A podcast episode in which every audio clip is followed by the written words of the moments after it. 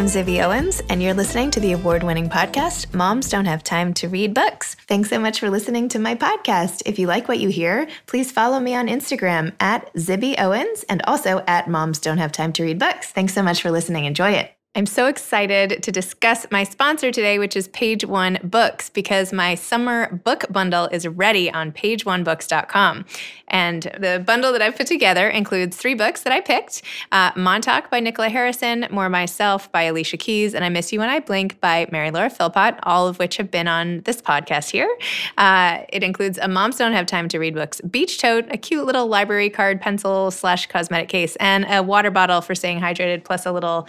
Um, thing of sun lotion. So go to pageonebooks.com, page one with the number one. So page number one books.com and check out my page one books summer bundle. Buy it as a gift, a housewarming, if you actually go somewhere, or just give it to yourself. Everybody needs a treat. We've had a long spring. pageonebooks.com. Okay, don't get too sad, but today is the last day of my 10 days of a July book blast. I hope that you've enjoyed all these 10 days, and if you missed them, go back and listen to Memoir Mondays and Debut Tuesdays and Body Blast and all the rest of the episodes that hopefully will have made your July just a little bit better.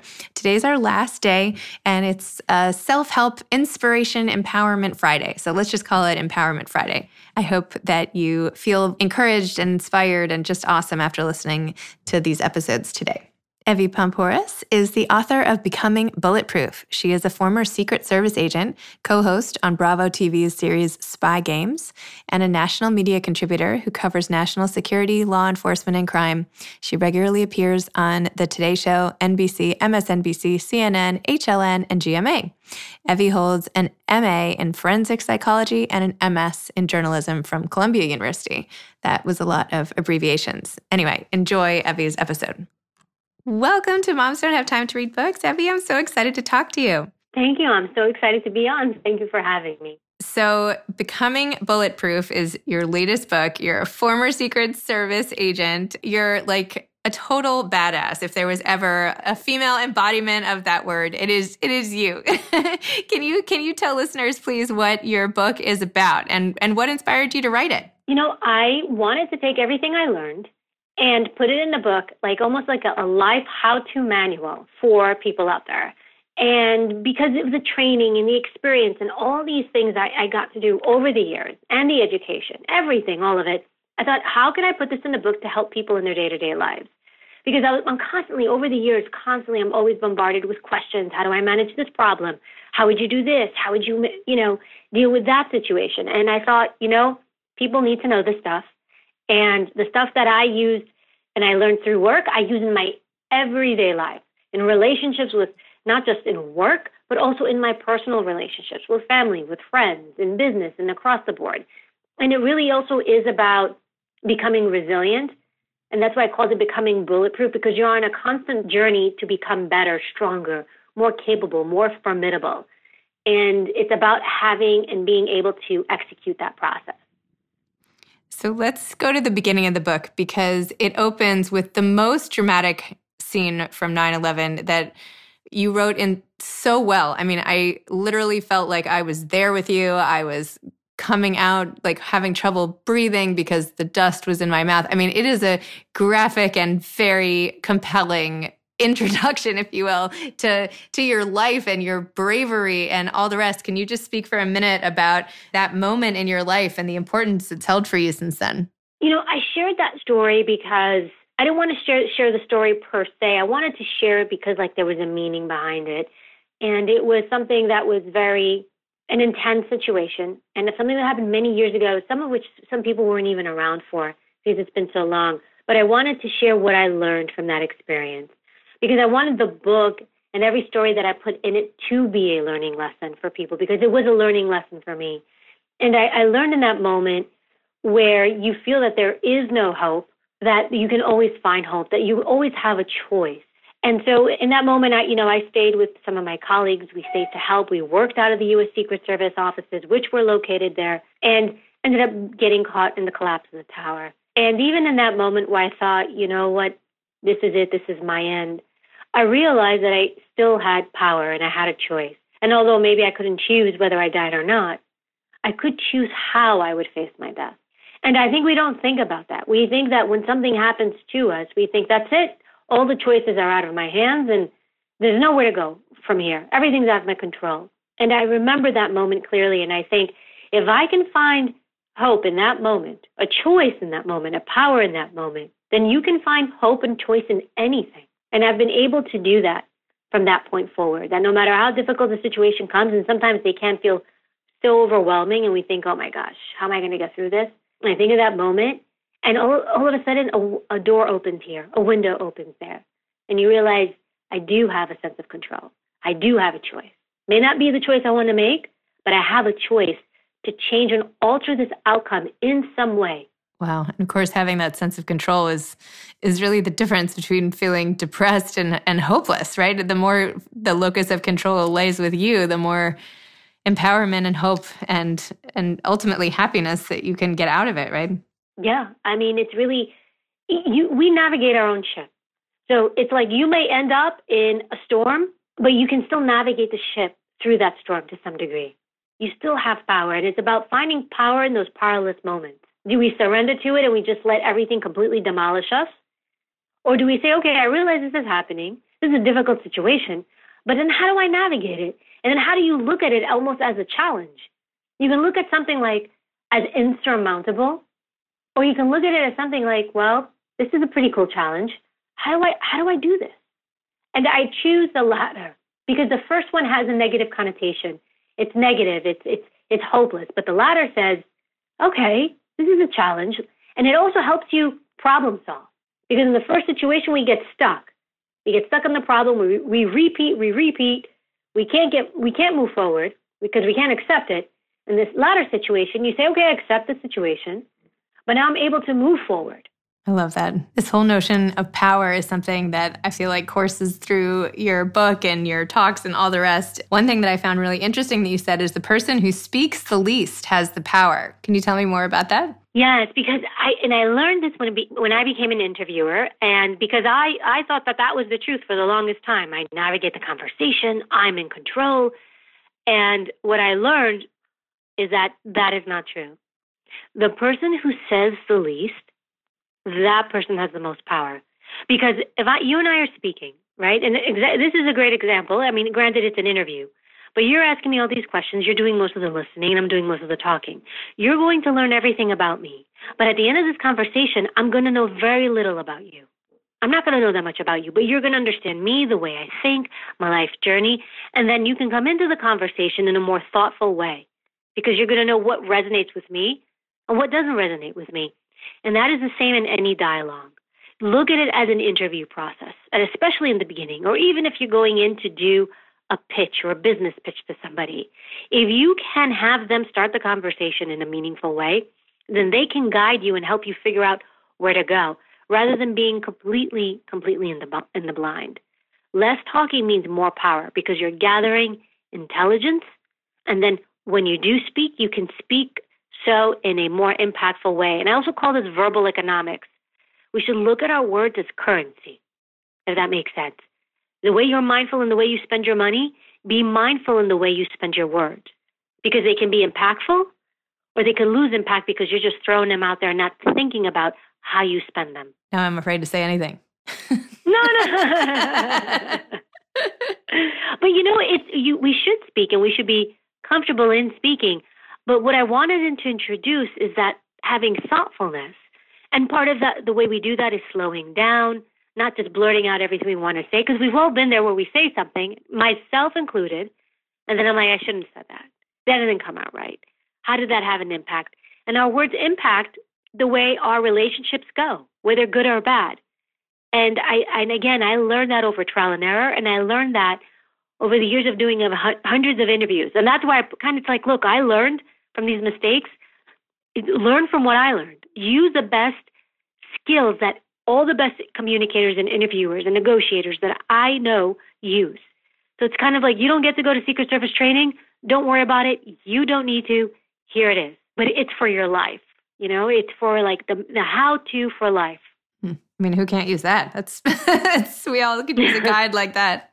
Another point that I thought was really important that you said was how when communicating a position of authority, you should show and not tell it. Can you explain that one a little more too? Oh yeah. Have we not all had that boss or maybe even done it ourselves? Like, I'm the boss. You need you need to listen to me or I'm the person in charge or I'm the parent, right? And what we don't realize is that when we do that, we lose power. Because the minute you have to tell somebody you're in charge, do you think they don't know you're in charge? Like if you're I'm the parent, do your kids not know you're the parent? And so the fact that you have to say it shows that you're losing power. And the shift is to not tell people, but to show people. And I, I learned this in the interview room because when I started interviewing people, I didn't want to be an interviewer to begin with. I didn't want to because I didn't think I'd be able to get people to open up, especially people who commit crimes. And so what I wanted to do is to to impact people, but I knew I had to show my authority in some way. And one of the senior interrogators told me, "You don't tell people you're in charge. You show people you're in charge." You show them in the way you enter the room. You show them in the way you carry yourself and the way you present yourself, to the way you dress, to the way you conduct yourself, to whether or not you show up on time or early or late to a meeting. All those things show people that you're in charge. All those things show people that you are put together.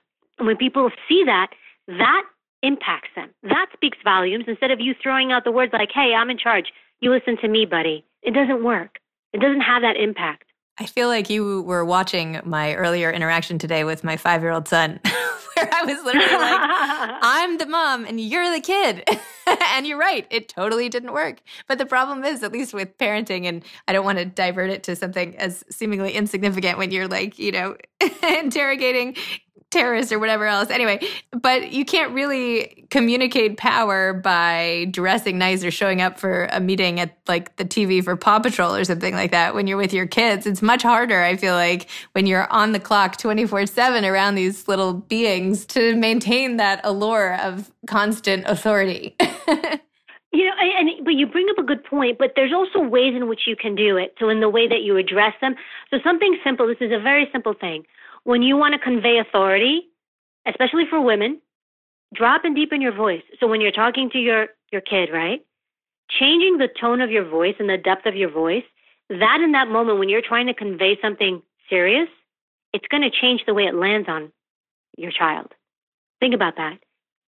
Because you're shifting and they're going to hear that tone. They're going to hear that change and they're going to think, she's being serious in this moment. And it's going to cause them to listen differently. So it's about the way we we move and that being fluid and also bringing out the version of ourselves in a specific moment that we want to convey to someone. So you don't want to be on all the time. It's very exhausting. It's very difficult. But for example, in those moments, and I do this even with my husband, in those moments when I want to when I want to convey something, where I want to be like, okay, this isn't the nice Evy you're talking to at the moment. Right now, I need to lay down law. I'll sit down. I'll lock in eye contact. I'll change my facial features. I'll deepen my voice. And now I'm conveying authority rather than telling you, hey, I'm your wife. You, you need to listen to me. I don't need to do that. And so those are really subtle things that we can do that cause people to pause and listen. Wow, I think I might be a little intimidated to be your husband. That's some powerful. He's an interrogator as well, so right? he, he does the same thing to me. oh, good. Well, at least it goes both ways. oh my gosh.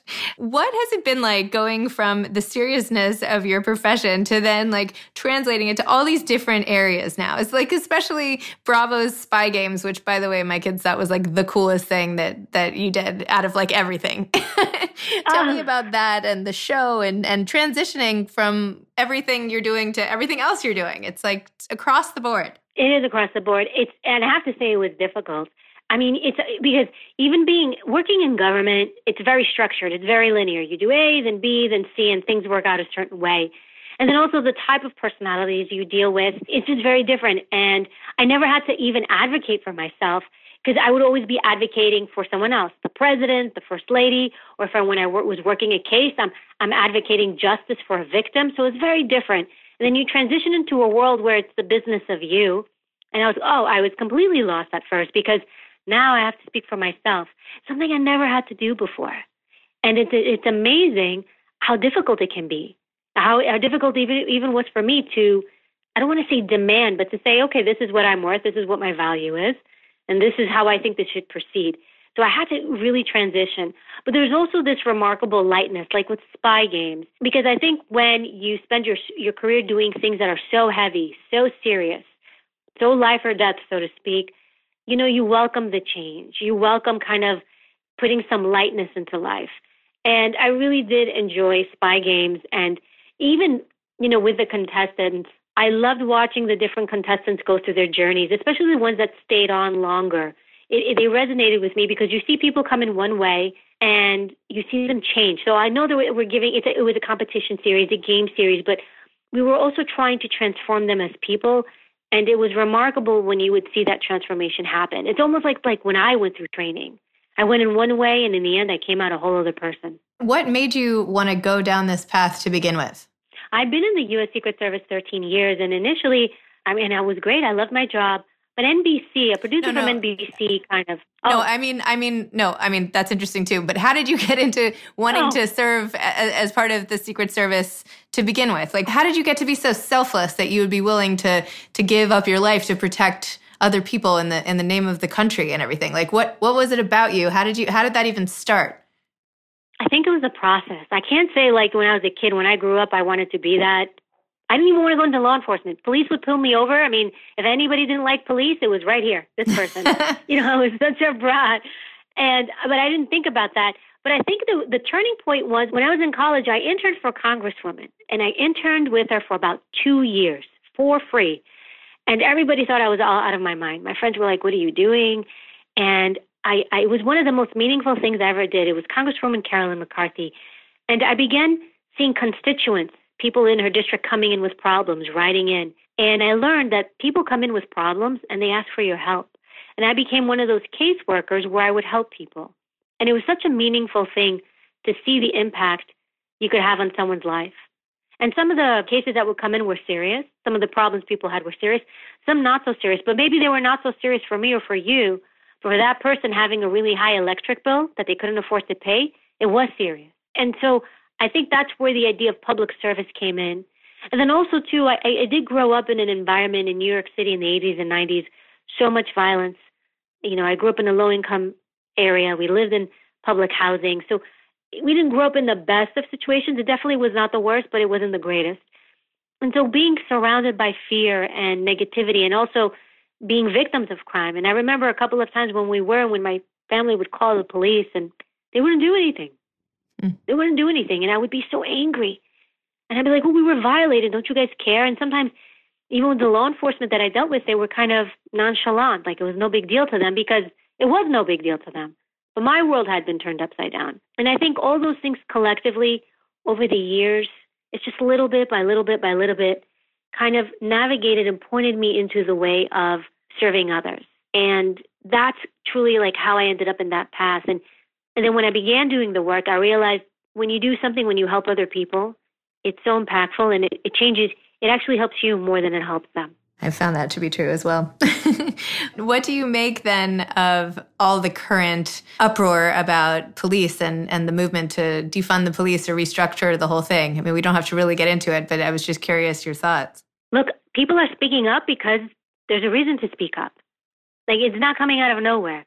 And policing has to evolve. It's a very it's a very slow system. It's a very big system, and it's reluctant to change. It just it, it is. Policing typically has been very much about like even with the way they recruit, and this is something I've been vocal about because we have to evolve. Policing has to evolve. It's it's always been focused on somebody's physical capability. That's always been the primary thing when you go through training. I've been through four different academies. Can you run? Can you lift? Can you carry someone? Can you fight? Obviously, important things that you need to, to be able to do because you are enforcing the law. And as we know, a lot of people don't go willingly and it, it creates a problem. But at the same time, people are demanding a more fair system, a more unbiased system, a more educated system, a system in where people are communicating. And so you have to look at how you hire police. So if you're hiring officers, and plenty of police departments do this, with somebody who just has a college degree and maybe a year of work experience, Think about that for a moment. Think about how that's a problem that you're going to give somebody like that next to nothing life experience with just a high school degree just because they can run faster than somebody else and do pull ups better than somebody else. You're going to give them a badge and a gun and the ability to impact another person's life by either taking away their freedom or taking away their life. And so we have to look at who we make police officers. I think that's the crux of it. The quality of the candidates we're bringing in, raising the standards, creating national standards, even polygraph testing. Some people are, it's a very controversial thing. Like I, in the U.S. Secret Service, I was polygraphed. And then multiple times, and then I would polygraph applicants coming in. And I cannot tell you how many times people were coming in for a job, a job, and it would end up being a criminal interview in the end, or they would confess to having committed certain acts. And I'm thinking, you can't be an agent. You can't carry a, carry a badge or gun. And we would disqualify them. But get this, then they would leave and they would go to another law enforcement entity that did not polygraph, that could not corroborate what I just did, and they would get the job. So mm. that's the problem. We have to raise our standards and be very thoughtful about how we hire and who we hire. Because when you have an educated police force, even somebody who has a college degree, think about that. You're when you finish high school, you're in your hometown with your friends in the same bubble of people you've been in your whole life. But when you go to college, when you're around other people, a diverse group of people, you learn to communicate, a different sense of responsibility is placed upon you, an appreciation of other people. It opens your mind. The more you read, the more you learn, the more you connect with people. Now you have a different type of police officer. So I really do believe that therein lies the crux of the issue, changing that. I feel like you need to be like a main spokesperson for all of this. I mean, I know you're you are outspoken and all the rest, but I don't know. I feel like you need to be on like the front page of the newspaper, like getting out and getting on TV constantly. And I don't know. I think you know what's important, right? Because when I talk to the law enforcement, and it's hard because you get so connected to it because you do it and you're the, you're on the barrage. Don't get me wrong, people are brutal. Society is is is brutal and cruel. I remember when I went into the police department, I started in the NYPD. I was there very little. But we used to run on the FDR highway here in New York City, and the cars go like 50, 60 miles per hour as they're cruising by. And I remember people spitting on us, like oh. aiming to spit on us, flipping us the finger, calling me horrible names. And I'm thinking, what did I do to you? I don't even know you. But because I was in uniform, you know, they, they despise what I represented. And I think it, it, it goes both ways because what you do is when you spit on that person, you also don't know who they are. You don't know why they're doing what they're doing. And the majority of law enforcement, I will tell you, they don't do it for the paycheck. They do it because they want to impact and have a meaningful life and, and give meaning to other people's lives.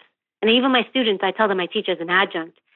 When they see sometimes the injustices and they say, How do I change this? I tell them, Go become a police officer. Go become a prosecutor, a DA. Go become a judge. Change it. Don't sit there and yell and scream and throw things and be part of the make the problem worse. Change it. Do something. And I think that's where we we have to look at that. Gosh, you are so inspiring. You're like I'm ready to because I'm ready to like, you know, change gears here in my mid 40s and uh, become a, a, prosecutor or something. anyway, tell me about your experience actually writing this book. What what was that like compared to your your previous career, and how did you find that experience? Hard, hard, hard. I I I envy any other person out there who's like, I love writing. I'm a great author. For me, it was so difficult. One because I wanted to write a book to help people. Like that was at, a core, the principle of why I wrote the book. And I kind of, I had to fight, you know, the other entities that were like, more stories about you, more stories about you. And I was just like, you know, this is not my memoir. And if I'm writing something to help people, it can't be about me. And if I'm going to share a story, I wanted it to have a reason as to why I was sharing that story. And look, that's just my DNA. It's just how I felt when I was writing it. But then at the same time, trying to articulate in a book all these different things that I do, these processes, because I've been doing them for so long. And even other agents I would see employing some of these same strategies and skills, but they didn't have a name. But I would see that we would handle problems a certain way. So I'd go to work, something crazy would be happening in the world, but you'd go to work, everyone's say, hey, what's up? What's up? Like, we were never stressed out and bombarded with the drama of, of the world sometimes, even when bad things were happening, because we had been able to adapt to stressful environments very easily. We were able to to absorb and digest negativity and crises in a thoughtful way. And then you see the difference with with the public and you're thinking, "Man, I want to take this stuff and give it to the public so that when things are happening, you don't feel like completely lost. You don't feel like you completely want to fall apart." And it was like over the years I was thinking, what have people come to me with over the years? The problems, the issues, and what how have I given them advice and then also, how have I evolved? What has helped me? And so that part was difficult in trying to figure out what was meaningful and impactful to people. And I wrote it as a book too, because I love books. I think books really open the mind and broaden the mind. And I'm a big audiobook listener. I love audiobooks. I don't have time to read, so I listen. And I, was like, how can I help transform people? And how can I write a book that people will go back to and that will finish?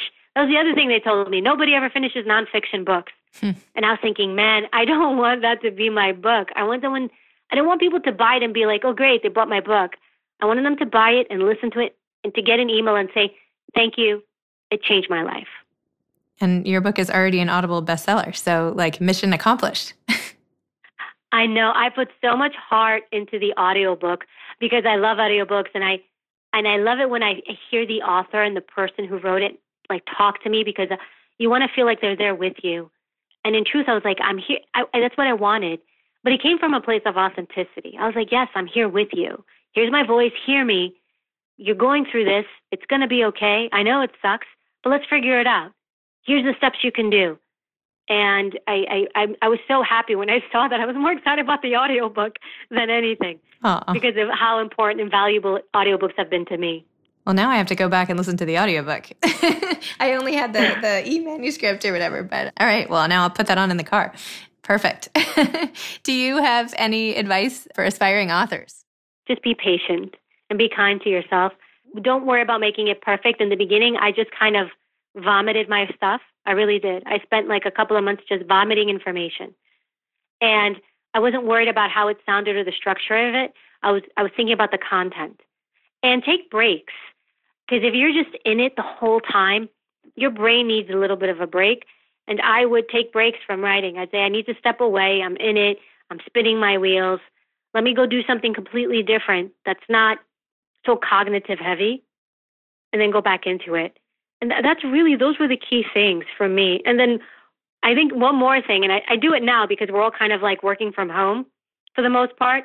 I, I would, every morning I would get dressed like as if I were going out on the days I would write, because I would I would write from home, and I, I'd even put shoes on, and I'd sit down at my desk as if I were going to work, because it kind of it caused a mental shift for me. I'm like, nope, I'm at work now. I'm not at home, and that actually helped me be more productive in my writing, rather than feel like I'm home, I'm in my pajamas.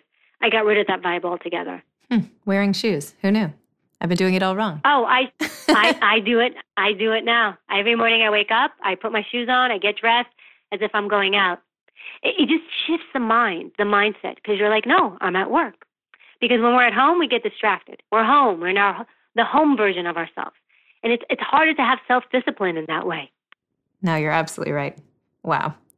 Evy, thank you so much. This has been just so eye opening in so many ways. And thank you. Your book was amazing. And I can't wait to listen to the audiobook version now. And the advice was invaluable. And I just have so much respect for you and what you've done and what a role model of a woman you are. And that I can, you know, go tell my kids that all the things that you've done and you've been able to accomplish. And it's just really, really awesome. So I'm really glad I got to know you a little bit today.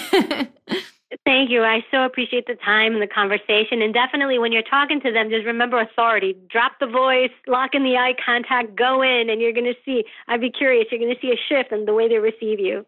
Totally. I will I will channel you as I try to get them to bed. Absolutely. Okay. Thanks so much. Okay, thank you. Be well and stay safe. You too. Bye-bye. Thank you. Bye-bye. So that's it. That's the last day of the July Book Blast. That's the last of the Empowerment Friday episodes.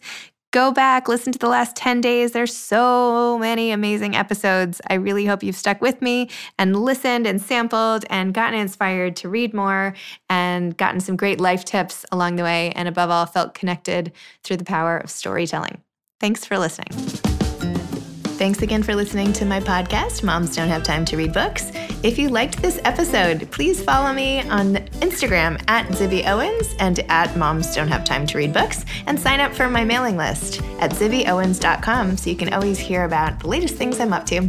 Thanks a lot. Thanks so much to Page One Books for sponsoring today's episode. I hope you'll all check out my summer beach bundle at pageonebooks.com. Thanks so much to Steve and Ryan at Texture Sound for the sound editing. And thank you to Morning Moon Productions for providing this fantastic intro and outro music. Thanks for listening. You could always email me at zibby at zibbyowens.com.